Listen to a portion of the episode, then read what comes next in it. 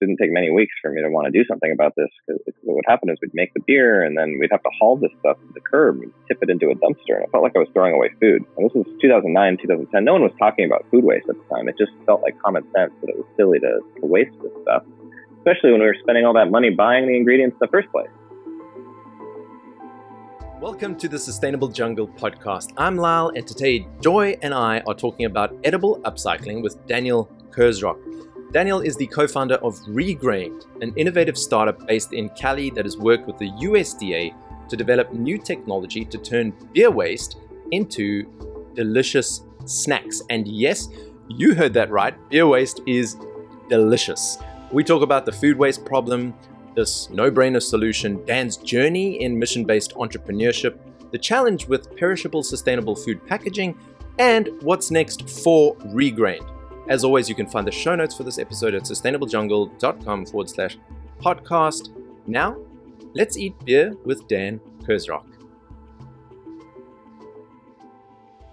Daniel, thank you so much for joining us on our podcast. We are so excited to have you on our show, and we're really keen to get into the nitty gritty of regrain. But before we do, I think we should just start at the beginning. Can you tell us where you were born and where did you grow up? Yeah, well, first of all, thanks for having me on here. I'm looking forward to uh, chat, chatting with you guys. You know, I, so I'm a California born and bred human. I was technically born in Los Angeles, Southern California, but was raised in Northern California, very much with, I wouldn't have called it environmentalism at the time, but I've realized now later in life that, you know, really just grew up in this uh, environment that was very much focused on appreciating the natural world and, and resources and, and you know, went back down to Southern California for my undergraduate, back up to Northern California for my, uh, my business school program. And, you know, I still live here in, in Northern California. So not, not the most uh, diverse geographically, but a great, it's been a great life so far. Not a bad place to be. Not a, not a, yeah. yeah, yeah. A lot of people end up moving out here, right? Yeah, so exactly. hard, hard place to leave. I'm very grateful for the uh, opportunity to grow up and, and, live here. You alluded to the the fact that it's very much an outdoors life. Can you tell us a bit more about that and what you got up to? Sure. Yeah. I mean, I uh, and these days I, I like to joke that my you know my hobbies are part time gravity research. So I, I spend a lot of time in the in the mountains. My big you know sports are skiing and and cycling, both both mountain biking and, and, and road riding, you know, trail running, hiking, um, you know, that kind of stuff. I, I like to be outside as basically as much as possible, um, which I was actually, you know, raised doing these, doing these activities. And, uh, I know now that they kind of instilled in me an, an appreciation for, uh, the, the natural world that even though it wasn't explicit, you know, growing up, it just is something that, you know, now I'm just so steeped in, uh, all, all the time. And, uh, try to just be there as much as be there as much as possible. It sounds like you stumbled on this concept of food sustainability, upcycling food waste from also a relatively young age. I wonder if you can just share that journey with us. You know, it's funny. I look back, and my grandfather is that person. He still does this, where if you don't finish your food, he'll just eat it off your plate. You know, and uh, you know, uh, they, they, my my they had a vegetable garden. My dad had a vegetable garden. Did their own compost. You know, all that kind. Of, that's kind of what I what I grew up around. But I never. I and also my my other grandfather was in the food business, um, more in that kind of process, you know, food tomatoes and you know, things, things like that, frozen frozen foods, food. But what, what for me, what happened is I went to you know I went to college, university, um, and I learned my my first year, uh, you know, so I'm 18 years old. I learned how to make my own beer.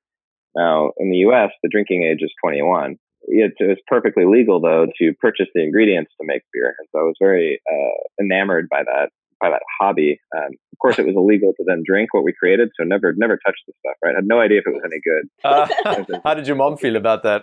so yeah, that's uh, you know it's funny because then when I, I, I just loved it. So this was 2009 when I learned how to brew beer, and this was right when the craft beer movement really started to take off. Oh yeah, yeah. All of a sudden, there was you know there was when I started university, there was one or two craft breweries in uh, the Los Angeles area and I thought that my my first entrepreneurial inclination in the space was to actually start a, a brewery because you know everyone that learns how to brew beer has that dream of one day having having a brewery. And what happened was, you know, as we got into the, have you have you two ever made beer before? I, I used to watch my dad make it, but he would buy those, you know, those very much easy home kits. Yeah, yeah which is a perfect segue into you know what I was going to outline here. Because when you start, you, you, you maybe start with a kit, and so beer it has four ingredients. Um, there's grains, you know, malted grains, uh, water, hops, and yeast. And when you first start making beer, you don't buy grains usually. You have it's kind of like a syrup that you add to water. It's like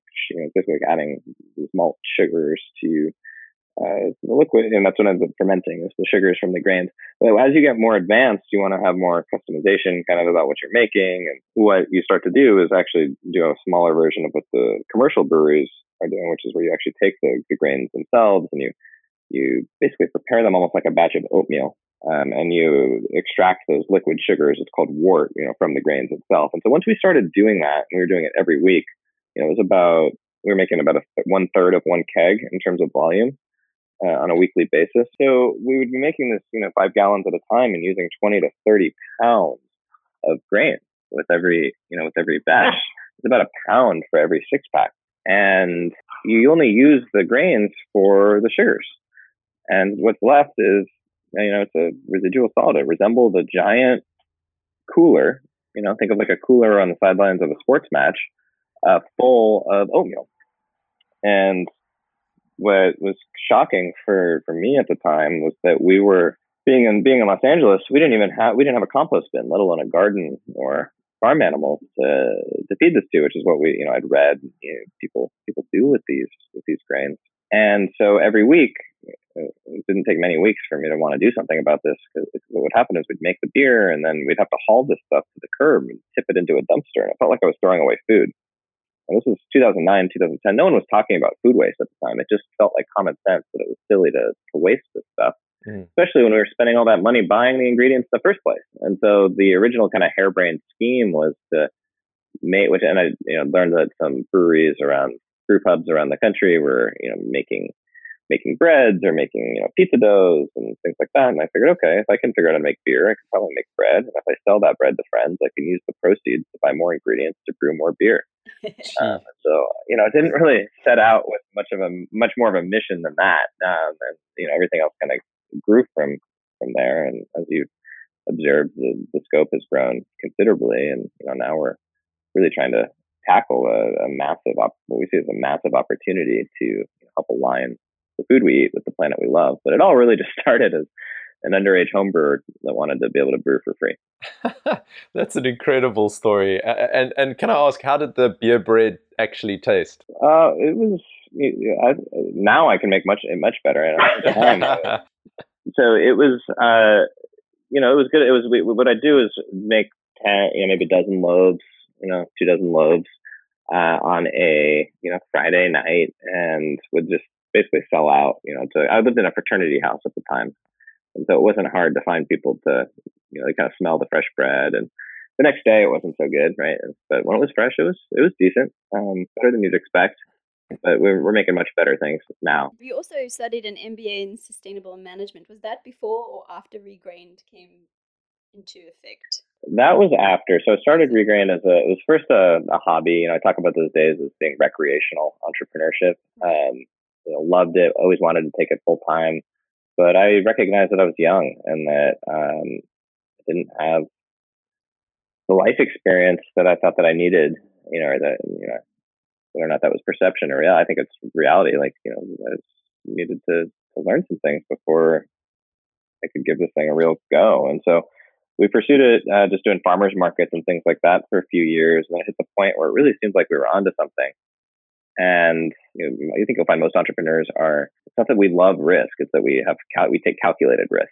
Um, you know, like I'm not. I, if I go to a casino, I don't gamble. Like I can't. I can't do that. But you know, here, but I, you know, quit my quit my job to start a business. But one of the ways that I help make that transition easier um, for you know an easier leap for me is I I applied to the sustainable business program and quit my job to focus on getting that uh, sustainable MBA degree while also growing the business. So the business existed, but not as not full time. And my goal was that by the time I graduated from this program, uh, that I would be able to you know raise some money and do it and do it full time. I think I was probably 24 when I started the business school program. So I'd been out of school for a few years, and you know, accomplished that that goal. Of, what sort of things did you learn in sustainable management? I'm now just very curious about the education side of sustainable management in an MBA. Yeah, like it's not kind of what you associate with MBA. What you'd expect. Yeah. Yeah. So, so the school is called the Presidio Graduate School of Management. Um, they were one of the first programs to do this. Now you can find these types of uh, focuses and various MBA programs around the around the country, which is great. Uh, the idea is uh, it's built around, you know, I like explaining it as the triple bottom line. You know, so we were, you know, business it, it's it's making that leap from being a for profit to being not just for profit. So you know, beginning to take into account um, and integrating this really from the beginning, uh, the environmental impact of you know, business practices as well as social.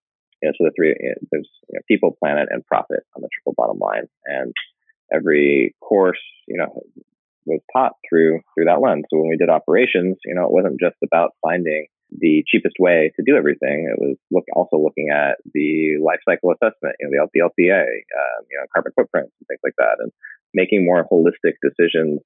Because uh, you think Yvon Chouinard of Patagonia said it said it best. So he's mm. the first person I heard say this is that you can't do business on a dead planet, right? And so, you know, how can we create businesses that uh, can do well while also doing good? You know, not having that, that compromise exist. Let's chat about Regrained. I'm super keen to actually understand what it is and how it came to be. You know, Regrained as a as a business, what we are first and foremost is an ingredient company, and then we have consumer products. So if you look us up, you'll see our line of nutrition bars, you know, online, which we've been in market for now for, for a little while. Um, we've got a line of salty snacks coming up soon. It's all based around this new ingredient, which is grain that we take from breweries um, after they've taken the sugars from it. Uh, so the brewing process is, you know, again, it's basically a desugaring process of the of the grains. It leaves behind protein, fiber, prebiotics. You know, there's kind of a lot lot going on in this, and it's generated at a clip of a pound for every six pack. And so what we've done is we've uh, actually invented a energy efficient, food safe way of taking the grain output from the breweries, stabilizing it, you know, as a new supply chain that can be used to make um, all kinds of of food. So we uh, think of it as a, you know, it comes out of the brewery. It's very wet. It's about 90% water, and we dry it down. We stabilize it. We dry it down. We mill it into a powder. Think of it like a flour, and then we can use that flour as an inclusion in various baked goods and snacks and you know all kinds of culinary applications. We can also make uh, you know the various value added ingredients like you know Rice Krispies and you know things like that that can then be used. yeah, Rice Krispies. Yeah. So there, maybe maybe someday Burritos will finally be it. um, so that's yeah, that's kind of what we're what we're up to. We're both with with there's a few dimensions to our business that's kind of unique. We're not just a consumer products company. You know, we're also got this B two B side of what we're doing, which is where we see uh, the opportunity to make the most impact. And we hope to if we're our best best case in terms of success is that we're able to you know license and deploy our this technology that we've developed at breweries around the world. And eventually we can also apply that to other overlooked and undervalued sources of nutrition in the food system. So we call this model upcycling. Um, it's about promoting the best use of, of a resource, you know, in our case, edible upcycling. So best use of a, of a food ingredient.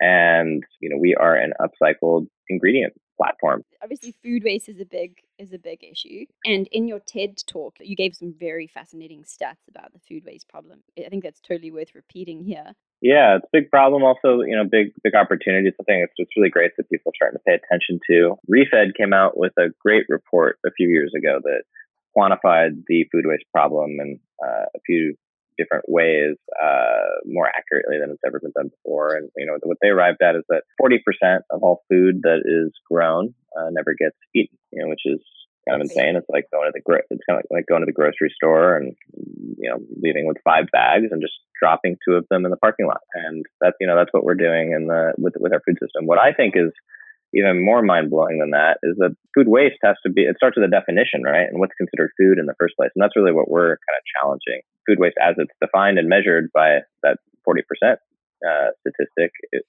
absolutely enormously important to uh, dramatically cut and, and, and, and make improvements on. But there's also nutrition that is not currently being measured as food. And, you know, what we're doing with the grains used in the brewing process is a great example of this. there's about 20 billion pounds of grains used um, every year by the brewing industry in the U.S. And, and these are not measured as, as food because it's it's really a more of a you know manufacturing byproduct. And most of these grains historically have gone to uh, farmers, ranchers. Um, what's changed is the beer industry is it's gotten you know more and more craft breweries are opening up in cities. You know, it's more difficult for a urban brewer to have those same kind of relationships with the uh, you know with the with the farmer, and you know even a small brewery will generate you know a million pounds or so of the stuff a year. Uh, and then there's also, there's and there's also the argument of, of putting it to the highest use. So if you look at the food recovery hierarchy, um, feeding people, you know, is at the top.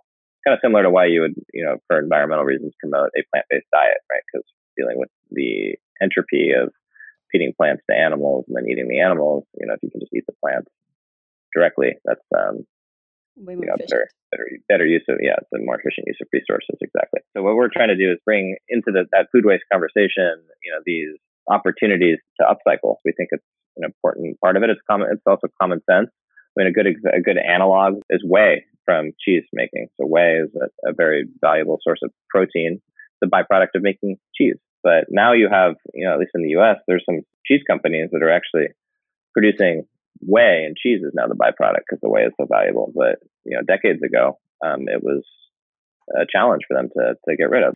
Curious to know about the process of engaging with the breweries and asking them to take on take on their waste. I imagine it's kind of an incredulous look that they give you when you when you say, "Can we take on your waste?"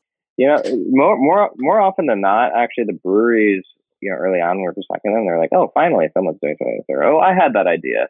You know, so it's kind of it's been something that um, people have thought of before and done on smaller scales, and there's been a lot of excitement that we're trying to do it, you know, in a uh, kind of more meaningful uh, systems based way. What, what essentially happened is we realized that the opportunity was much bigger than our own grain from our own, you know, beer process. And first one we went to, you know, like, oh yeah, come on, come on by, we've got it, got it for you in the back, and it was like in a dumpster and you know, rotting basically, and that's not. um, and so we have to work closely with the breweries to understand, you know, what they're making, when they're making it, and um, you know, we have these gold standard, you know, food safe practices that we built along the way.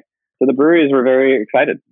You know, we continue to get uh, inquiries online about when we can, you know, work with different breweries in different cities, and you know, we're really excited to uh, continue to to grow and, and service more more breweries. But we need more people to, uh, we need more food companies to use more of our ingredients and more um, you know, people to buy those those products. So we're, we're, you know trying to we're building supply and demand at the, at the same time. At the same time, yeah. That's great. I, I just want to say that um, the thought of the amount of grain that is probably wasted uh, must be absolutely enormous. I mean, how much beer is drunk around the world, right? I, Yeah, it yeah. would be Globally, it must be just just an, an insane. yeah incomprehensible amount. You're making me thirsty. yeah. well, it's Friday afternoon for you there, isn't it? So that's beer o'clock. Let's talk about the demand side then. You call this super grain that comes out of the beer. Why is it Mhm. called super grain? Why is it such a, an amazing grain? You, you alluded to it before, but I think we, it makes sense to to pull out some of those um, benefits of this super grain.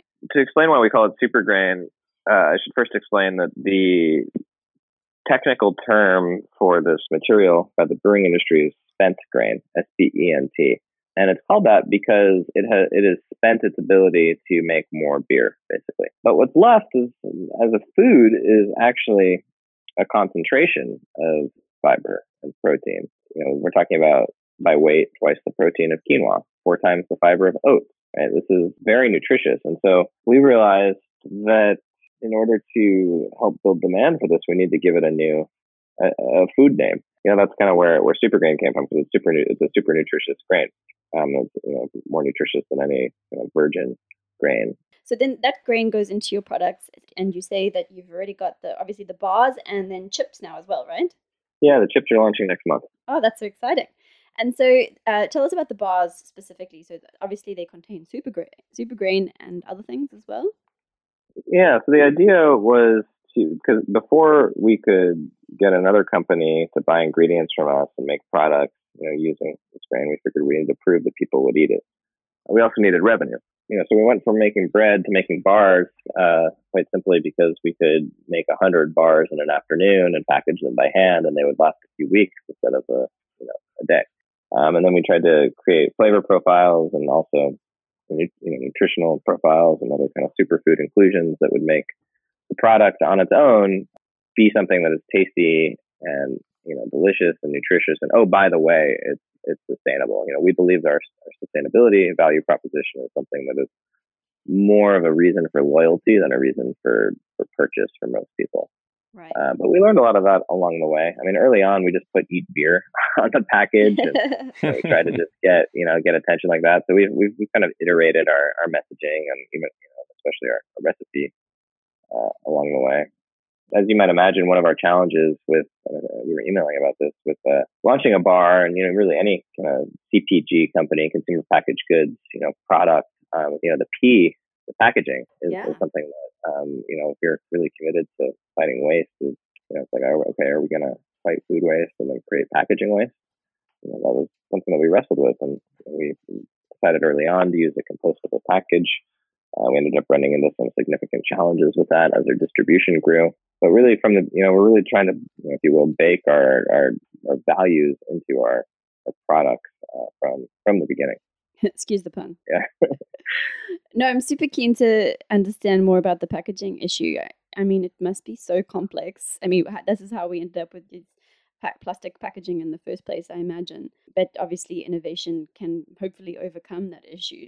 Conventional packaging is really effective at doing its job of keeping food fresh. It's also cheap, and there's really well developed supply chains for it. You know, a lot of times we think of downstream and how these packages that are created can't be recycled, and also less than nine percent of all plastics that have ever been created are actually recycled, even for the ones that are recyclable. So, you know, recycle that's, that's a whole other whole other topic. But the the other upstream, what's important to, to remember that most people don't really realize is that uh, conventional plastic is made from fossil fuels. It is a petroleum based product. Um, and so it's also supporting this extremely destructive industry. So we use the compostable, you know, very, we've had a few versions of it, compostable packaging, you know, plant based packaging.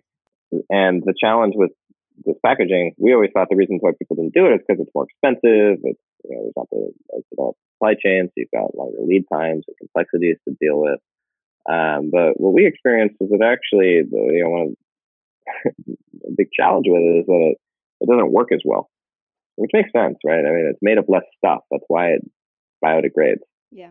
But what happened to us is as we increased our distribution into, you know, from dozens of stores to hundreds of stores and thousands of stores, the product would sit in a truck and maybe that truck would get hot and then it would go in a hot truck. Uh, it would think of it like it would sweat. And so the moisture, the moisture barrier is, is not as good. And so our product was sailing out in in transit and arriving at the store stale. Oh, no. So the the irony there is that our packaging choice was actually creating food waste. Yeah, oh, ridiculous. yeah, damn. So it's a, you know, it feels like an intractable problem, right? But it is something that we remain optimistic about. We had to switch to conventional film so that we could survive as a business long enough to make an impact on this long term. Yeah. You know, we're testing some new materials. We're part of this great group called um, it's a packaging collaborative, uh, OSC2, um, one step closer to an organic and sustainable future. That's what that stands for. It's a bit of a mouthful. Yeah. It's a coalition of brands that, that care about this, and so it remains something that's that we're really passionate about. But we realized that we had to prioritize our missions, and that if we're not solvent as a business, you know, we can't do anything. And so we that was that was towards the middle of last year that we uh, you know made that switch. It was one of the hardest decisions I've ever had to make totally, yeah. as a mission as a mission driven leader, and it's something that I still struggle with. Um, but it was unquestionably the right move for us long term. We just kind of had this. Yeah, I imagine there's going to be so many companies out there as we move into this new era of focusing on sustainability. At least I hope that's what we're moving to, that are going to be interested in this type of innovation. How close do you think the coalition is to finding a solution to the problem? You know, there's been some really successful tests uh, recently. Also, a good example of a brand in it is Numi Tea and Alter Eco Chocolate.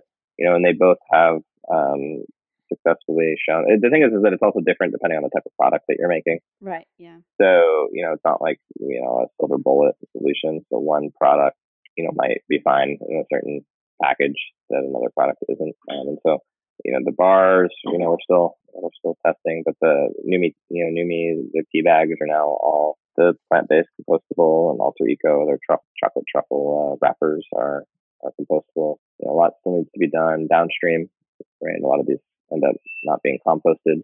Yeah.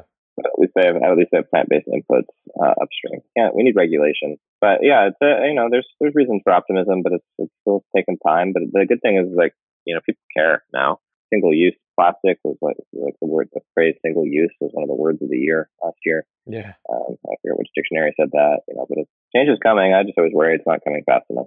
Sometimes Yeah. it feels Well, did you glacial. see this week the announcement that China has decided to ban single-use plastics completely? I, I uh, actually didn't see that. Um, That's have pretty big. but, you know, yeah, that's uh, there's a there's a few people that live there, so that's, um, Just a handful, yeah. I think we, I think we'll see innovation really fast, and I, I- you know it's exciting to see brands like Regrained not only investing in in new technologies that actually convert food waste into something useful, but also uh, you know banding together with others to solve problems like this like this packaging issue that affects so many. It's very cool, very yeah, it's something that something that we think is not competitive. It, sure, it shouldn't be competitive. You know, it's something that we should all be, um, you know, working on as an industry. Because again, can't do business on a dead planet, right? So, Yeah, um, yeah, I'm looking forward to updating you guys at some point in the future with some, some good news that you know we're switching back to compostable and that other brands are switching to that. So, you know, we really hope to prove that it can work, uh, but we can't do it alone. And we don't want to do it alone. yeah, awesome. Yeah, well, two steps forward, one step back, and I absolutely hear you. And that's actually a good segue uh, into the next section, Dan. We are seeing an emergence of these B Corps and, and mission based startups like Regrained. And given your experience, I wonder if you can talk a little bit about this type of business as we face an era where we need to solve an incredible amount of extreme environmental and social problems. Yeah, I think that being a B Corp is is a good way to at least bake that kind of purpose into the you know, into the actual corporate DNA. So by doing that, you're saying, hey, you know, we are here not just for shareholders but also for stakeholders. You know, doesn't mean we're not we're not going to make profit, but we're not going to make every decision to maximize short term profit. Right? What we really need to move away from as a business community is short term thinking, and so it is, I think, a hope spot seeing the B Corp movement you know grow and you know, just definitely global now. There's some very large companies that are doing that, and they have to report out on. You know, we all have to report on various metrics and Mm. you know continually improve. And you know, I think it's um, not the only, definitely not the only part of the solution. It's something that, that we felt was you know important to support um, as a you know kind of new, make it kind of the new standard you know business model. And so I, what I what I've, I actually haven't seen any data on this. but I'd be interested to see is of all the new startups you know that are that are that are you know especially like product companies. How, I wonder if there's an increase in companies that are starting with the legal structure of the benefit corporation.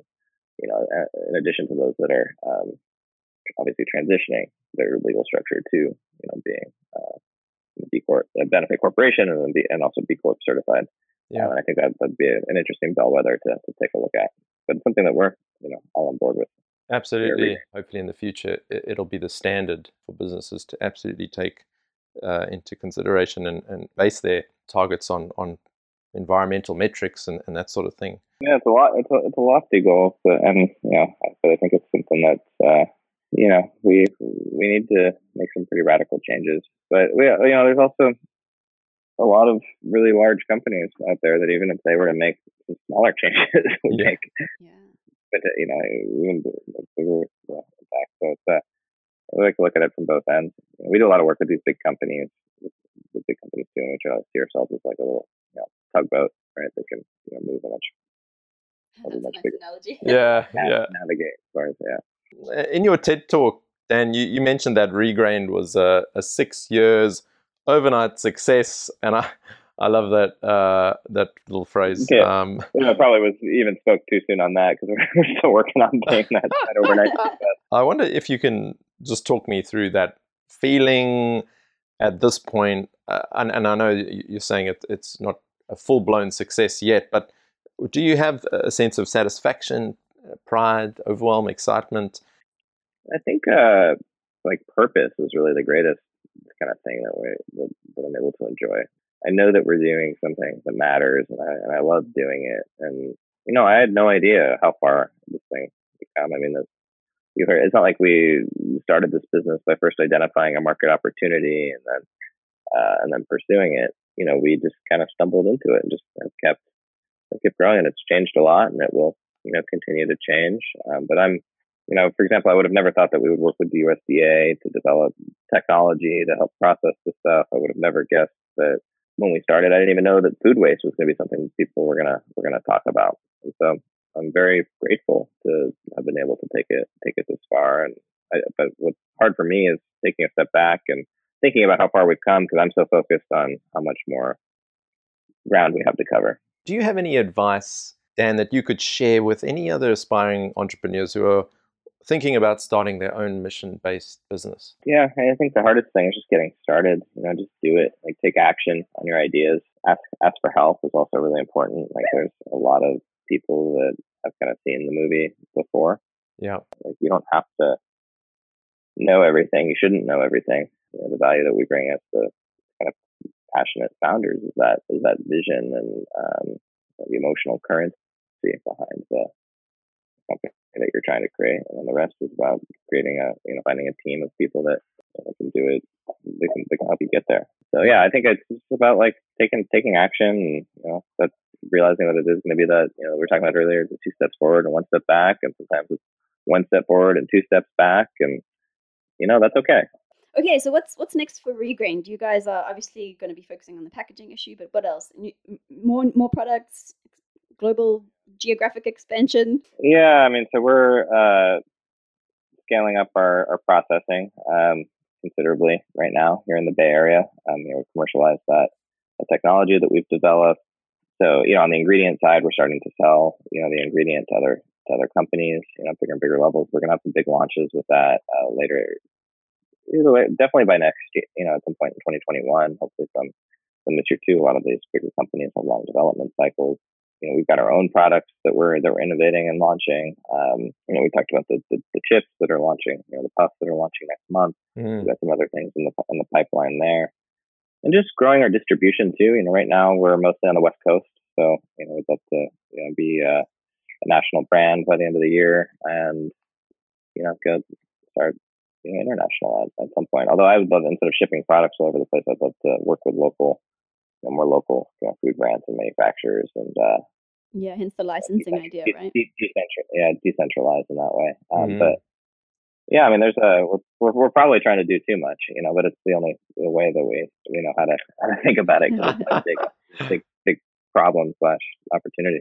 Yeah, we we want to know when we can get uh, get the bars here in Oz. So yeah, uh, we look we've forward got a, to that. We've got a brewery we can see outside from here. Oh yeah, our window. Really? Yeah. From your door. Carlton United Brewery, which is obviously huge. It's like one of the Australia's biggest producers of beer. And we just found out that their factory is getting closed down and they're going to make it into apartments because it's right on the river. It's like in a really beautiful spot. But it's like the, the operation is just astounding how big it is. Um, so it's sad that it's going to be closing in a way, but um, I imagine that their food waste is quite incredible. If, if only they had already um, gotten onto this process of you know getting their waste. Regraining. yeah, exactly. Regraining. Yeah, I like that verb. yeah, make make a verb out of it. Yeah. Yeah, exactly. So, Daniel, how can people support you guys? Like, wh- where can people? How can they follow along the journey, and how can they buy your bars? Where should they go? Yeah, I mean, of course, we've got uh, like Insta- you know, Instagram is probably the best social media to engage with us on. We post a lot of updates there. Um, you know, we have a mailing list. Um, you know, one of the we, we love receiving notes from people, you know, with uh, you know, in different different places. Uh, just engage with us. We're really all about um, doing this doing this together. If you live in a place where products are sold or you know delivered on you know Amazon, so that's the U.S., you know, North America, including Canada, um, just trying our products and let us know what you think. We think you'll love them. You know, our whole thing is we're not early on. Our, our products basically tasted like a good idea, right? And uh, that's not what you not what you want. You know, our, even if you don't know what we're doing with our mission, we think that um, you'll you'll love what we make. Yeah, you kept saying in your TED talks that they were delicious, and it made me want to try them. So Yeah, bad. I like, yeah. Yeah, they sound Yeah, really delicious. What- what- come come come visit. Yeah, they and like I said, they weren't they weren't always, and that was more of just a product of us needing to learn how to work with the ingredient, and also make you know make good products. But yeah, it's uh, we're trying to find that this ultimate intersection between incredible tasting, you know, incredible for you and and for the planet. Um, Yeah. Yeah, very cool. And there are specific stores people can buy them in. You know, like are there chains? Yeah, that, pla- you know, places like Whole- places like Whole Foods, Whole Foods. Oh Uh, yeah. wow. Yeah. yeah, and yeah, so we're in a lot of kind of the natural and organic uh, grocery stores is what we uh, what I call that that sector here, mostly on the west coast at the moment, but we were you know expanding pretty pretty quickly this year with our uh, branded products. Yeah, and so exciting that you're gonna have chips. I love chips. That's, that's pretty cool. Yeah, have you ever had have you ever had puffs before? They're kind of like uh, think of them like healthy Cheetos or something like that. Healthy Cheetos, yum. no, I've never tried that. That That, sounds sounds, so good. delicious. What kind of flavors are you gonna have? We have uh, smoked sea salt and cracked black pepper. Oh, Oh, uh, Texas pit barbecue. So there's different types of barbecue. Um, this is more like a slow smoked spice flavor as opposed to a really sweet kind of saucy flavor. wow. Um, we have urban garden, which is like a savory vegetable and herb flavor. Nice. And you can see the art on our website. It's like a you know beautiful rooftop garden scene. Um, there is a aged sharp cheese flavor, cheddar flavor. Of course, we're going to have a cheese flavor. Yeah. Um, then there is uh, Mexican street corn, elote, which is like a, a incredible street food dish that not, not too many people know a lot about. There's a lot of kind of chili and lime in that in that flavor. Ah. Flavors Sounds like really good. roasted roasted corn. Yeah, it's um yeah elote e l o t e if you wanna uh yeah, kind of check that out. Is that five? We have five flavors. I think that's all. of them. Wow, sounds like a very, very well thought out range of Uh, chips. I haven't. e- We haven't even had breakfast yet. It's ten thirty. I that I'm starving now. I feel Yeah, like, I feel like I feel like beer and chips. I then need to go buy some packet of chips. Yeah. Uh, yeah, what's nice is that it's uh, you know they're um the the serving is almost 40 pieces, only 100 calories, good source of fiber. You know, it's got about uh, half the fat of even the, the healthy the healthy ones. So it's um you know something that's in, you know indulgent but not empty calories. And because the sugar was removed during the process, can you say they're sugar free, or do you add? Do you need to add in some sweetness? Well, the, well, for the bar, you need the you know things like honey and to hold it together. yeah. So yeah, it's definitely not not sugar free, but you know our bars are only eight grams sugar. Yeah, look at some other kind of leading bars, and uh, the average is at least double that. I think we're pretty convinced that we'd like to try it. Well, Yeah, we. if we if we come to Yeah, I wish it was easy. I wish it was. Wi- Wish it was easier for you. Yeah. Yeah, exactly. You can't really justify shipping a bar across to Australia at this point. But Yeah. um, if Yeah. whoever we know that's going to the US next can get bring us one back. Um, yeah. Dan, very last doozy question, our favorite question. If you could have one message or piece of advice truly heard by everyone on the planet, what would it be? Yeah. I just think it's it's so easy to not have hope today. There's so many uh, issues um, that, uh, and we have access to them in real time, right? And it can be really overwhelming. And I just think that we all need to focus on the agency that we can have. You know, we all can be um, we all can be agents of, of change. I'm not the first person to say that at all. Something I just try to you know remind myself of that. You know, we can't solve all the problems at the same time, but we can um, make you know an impact on more than we realize, really. And so, I think that we all need to start just taking action and um, you know, and taking action on things that aren't just uh, kind of short term thinking, but you know, focused on on the long term and on the system and on um, you know, creating a future where it's going to just more sustainable and prosperous for everyone. It's pretty pretty lofty, but it's you know it's, it's really important, um, and that's what keeps you know keeps, one of the things that keeps me going. Yeah. And also remember to get outside and play. You know, so we gotta we gotta to, in order to appreciate you know this planet that we're trying to protect. I think we gotta um, you know, get out there and experience it ourselves. And you can start by eating beer while you're out there. Yeah, yeah, good way to keep you fueled for sure. Yeah, no, that's fair. Thank you. Thanks, Dan. That, that's uh, sage advice. A single person can certainly make a difference. Thank you so much for coming on board and, and sharing your story. We so appreciate it. And we'll put your links in the show notes so everybody can follow along too. And thank you, Dan. It's been it's been fantastic. Yeah, no, thank you. It was great, great chatting with you, and uh, looking forward to keeping in touch. Once again, we are so inspired to hear such impressive stories of innovation and passion. If you're based in the US, please do try Regrain's delicious snacks. And if you're based elsewhere, perhaps you could share this episode with homebrewers or even perhaps big brewers that might find this technology helpful in dealing with their own waste. It's so important that we share these ideas that have the potential to drive so much change. As always, thank you for your listenership, and we'll catch you next time.